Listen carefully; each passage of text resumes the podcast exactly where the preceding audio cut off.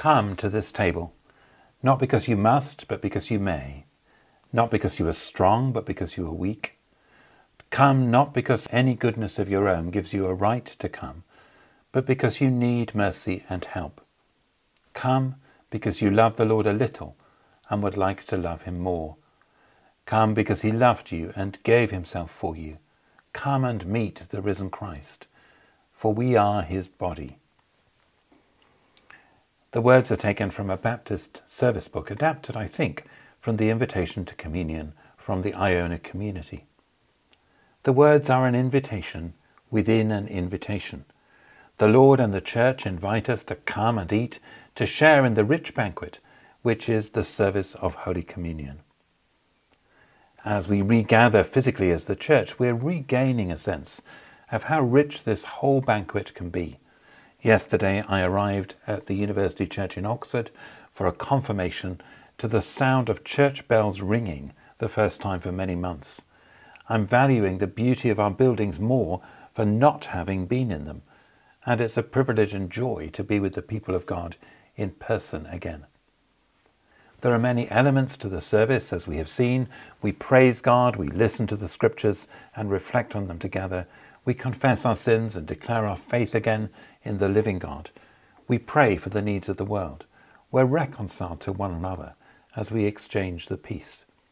The president takes bread and wine, gives thanks, breaks the bread and pours the wine, and shares both with the people in normal times.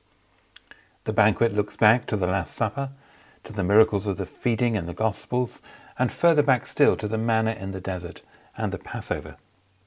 And the banquet looks forward to the great party which will last forever, the great feast in the kingdom of heaven. So the feast is rich indeed, engaging our minds and our bodies, our senses, our memories, our identity, our hope. But at the very center comes this invitation within an invitation to come and eat and drink at the table of the Lord. These are the more familiar words from common worship Draw near with faith. Receive the body of our Lord Jesus Christ, which he gave for you, and his blood, which he shed for you. Eat and drink in remembrance that he died for you, and feed on him in your hearts, by faith with thanksgiving. Here, in the very heart of the service, each person makes a response of faith and comes to receive the bread and in normal times the wine, holding out empty hands. We each then return to our places and kneel in quiet devotion in Holy Communion with the Lord, every person receiving in faith what is needed in this moment. These words and actions, as we have seen, were not invented by the church. These words and actions were given to the church not by the apostles nor by any Christian ministers. They were given by the Lord Himself. We have seen how Jesus at the Last Supper gave meaning to His death and gave this command to the church Do this in remembrance of me. We know that in John's Gospel, after the feeding of the 5,000, Jesus describes himself as the bread of life. There is something here greater than manna he teaches them. Moses gave the Israelites manna to eat each day in the wilderness to sustain them, to keep them going through the desert. But Jesus does more than provide bread. Jesus himself is the bread. And not just bread that sustains, but bread which gives life in all its fullness. When Jesus invites us to come and eat, we are not being invited simply to eat and drink in His presence and to remember and look forward. We are being invited to eat and drink Jesus Himself, to share in His life. These words are the final part of John 6, the part even His disciples find it hard to understand. Very truly I tell you, unless you eat of the flesh of the Son of Man and drink his blood, you have no life in you. Those who eat my flesh and drink my blood have eternal life, and I will raise them up on the last day. For my flesh is true food, and my blood is true drink. Those who eat my flesh and drink my blood abide in me, and I in them.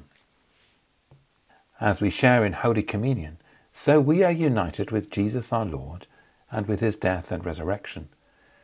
We share in the forgiveness of our sins and the hope of eternal life.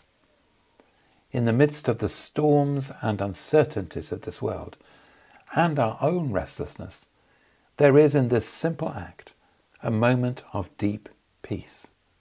We abide and rest in Jesus. Jesus abides and rests in us. Holy Communion. The same word used here for abide is used in John 15 for the branch resting and growing in the vine. Jesus is present, living in us. Our identity and our life rests in and with Him. The first disciples find these sayings and these truths challenging, and so do we at many different levels. It's challenging, certainly, to understand what is happening and to trust the words of Jesus. Christians have often disagreed sometimes sadly violently, about how to understand the presence of Christ in the Eucharist. But the words are challenging at other levels as well, to our self sufficiency and pride, and the forging of our identity apart from God. Can we really not live out this Christian life on our own? Are we really like everybody else? Do we want to be part, closely part, of this wider body of Christ? The invitation from common worship is our guide as we respond to Christ's invitation to come and eat, the invitation within the invitation. Every line is full of meaning. First, we're invited to draw near. This means come close to God, to the place where God has promised to meet with us in the bread and in the wine. Because we are physical beings, flesh and blood, it can be helpful to get out of our seats and move not because God is more present at one end of the church than the other, but because our moving signifies a desire to respond to God's grace and presence with us. We're invited to draw near with faith, believing the words of Jesus that Christ is here and will be near to us, to receive the body of our Lord Jesus Christ, which he gave for you, and his blood, which he shed for you. These are the words the President has recalled in the great prayer of thanksgiving, echoing Christ at the Last Supper. We are here because of what God has done for us, because of all that Christ has given to us. We come hungry and thirsty for God. We come with empty hands, needing the gifts of forgiveness and new purpose and life, which are in these simple actions. And Christ comes to us in the bread and in the wine through faith. We're invited then to eat and to drink the bread and the wine in remembrance that he died for us. To hold in our minds as we receive Holy Communion Christ's gift of himself on the cross and all this means for our salvation. And finally, we are invited to feed on him in our hearts by faith with thanksgiving. Although the physical portions of bread and wine are small, we are invited to abide here, to savour this sacrament, to feed on Him in our hearts by faith and with thanksgiving. And this is the place to focus our hearts and minds and our devotion as we return and kneel to pray. A simple act, an inner prayer of thanksgiving. At the present time, because of the pandemic, Holy Communion cannot be shared in the normal ways still. Some of us remain vulnerable to infection and cannot meet physically, and so receive spiritually without the physical elements. For those who can be present, we receive mostly in one kind only, the bread. We cannot as yet share in the common cup. All of us want our normal practices to be restored, as one day they will be. There are debates across the church about how the present situation should affect our normal practice. Those conversations need to happen, but they must not take away from the central truths that Christ is present in the Eucharist to the church, whether we receive spiritually or physically, in one kind or both kinds. God's grace is sufficient to overcome any limitation. As we eat and drink these holy gifts, Christ is present in us and among us. As we receive his body, together we become his body. We are transformed together into his likeness, each refracting a different part of the rainbow grace of God. Celebrating and receiving Holy Communion must always be more than an individual action.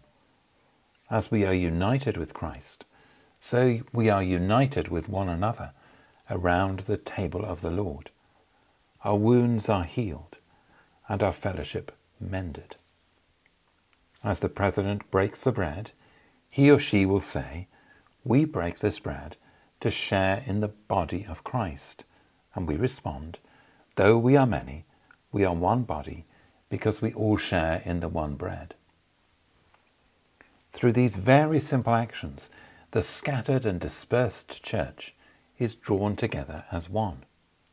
Through receiving Holy Communion, we ourselves are changed from within through faith to be a more Christ like church, to become more holy. Through this response to the grace of God in one place, our worship and life are joined to the life of the church in every time and place. Through the Eucharist, we become more and more one holy Catholic and Apostolic Church. And this word apostolic prepares us for the final act of the service. As disciples, Jesus calls us to be with him and to be sent out. The word apostello means in Greek, I send. In Latin, the same word is missio, calling the service the Mass, from that word missio, strengthens this dimension of being sent out in God's mission. After we've shared in Holy Communion together, there are moments of quiet reflection as our lives are joined again with Christ's life and with one another. But there is then the moment in the brief but vital prayers at the end of the service when we offer our lives afresh to God's mission in the world. And this prayer is a vital part of our worship. Almighty God, we thank you for feeding us with the body and blood of your Son, Jesus Christ. In this first movement of the prayer, we each offer our own thanks, our Eucharist, in words, and then in the dedication of our lives. Through him we offer you our souls and bodies to be a living sacrifice. The biblical reference here is to Romans 12:1. I appeal to you therefore, brothers and sisters, by the mercies of God, to present your bodies as a living sacrifice, holy and acceptable to God, which is your spiritual worship. Worship, especially in the Eucharist, is not something which can be done in isolation from the rest of our lives, like a hobby or a spare time activity. There must be a deep continuity between our worship on Sundays and our daily life from Monday to Saturday. As Christ has given his life for us, so we offer our lives to Him week by week in every part. The prayer continues Send us out in the power of the Spirit to live and work to your praise and glory. Each week, God renews our engagement in God's great work of Christian mission.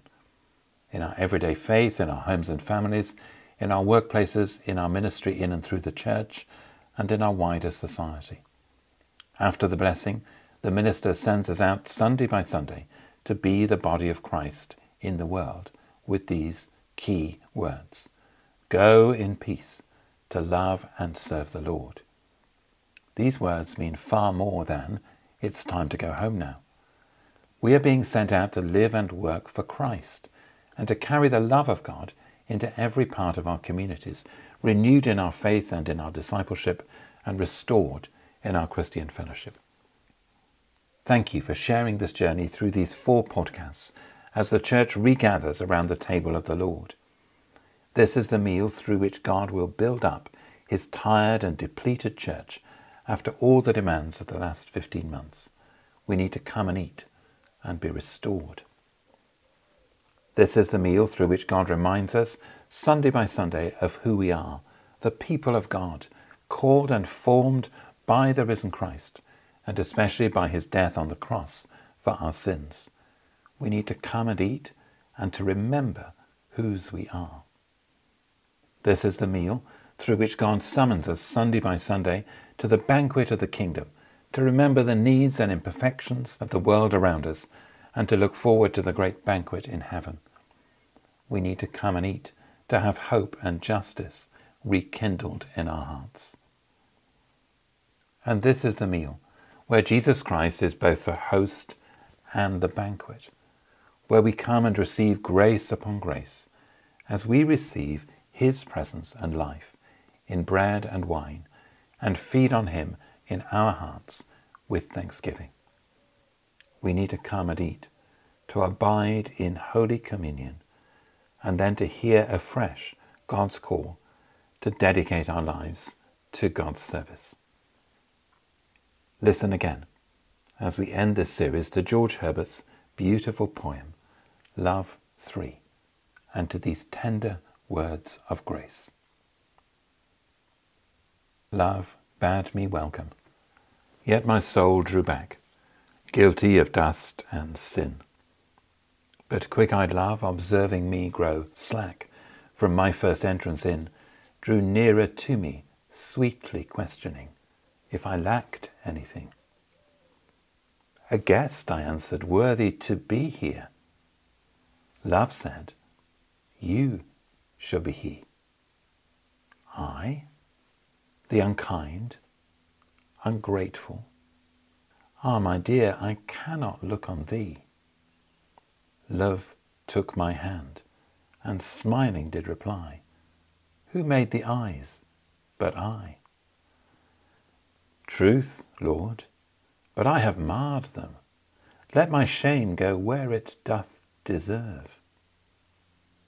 And know you not, says love, who bore the blame? My dear, then I will serve. You must sit down, says love, and taste my meat.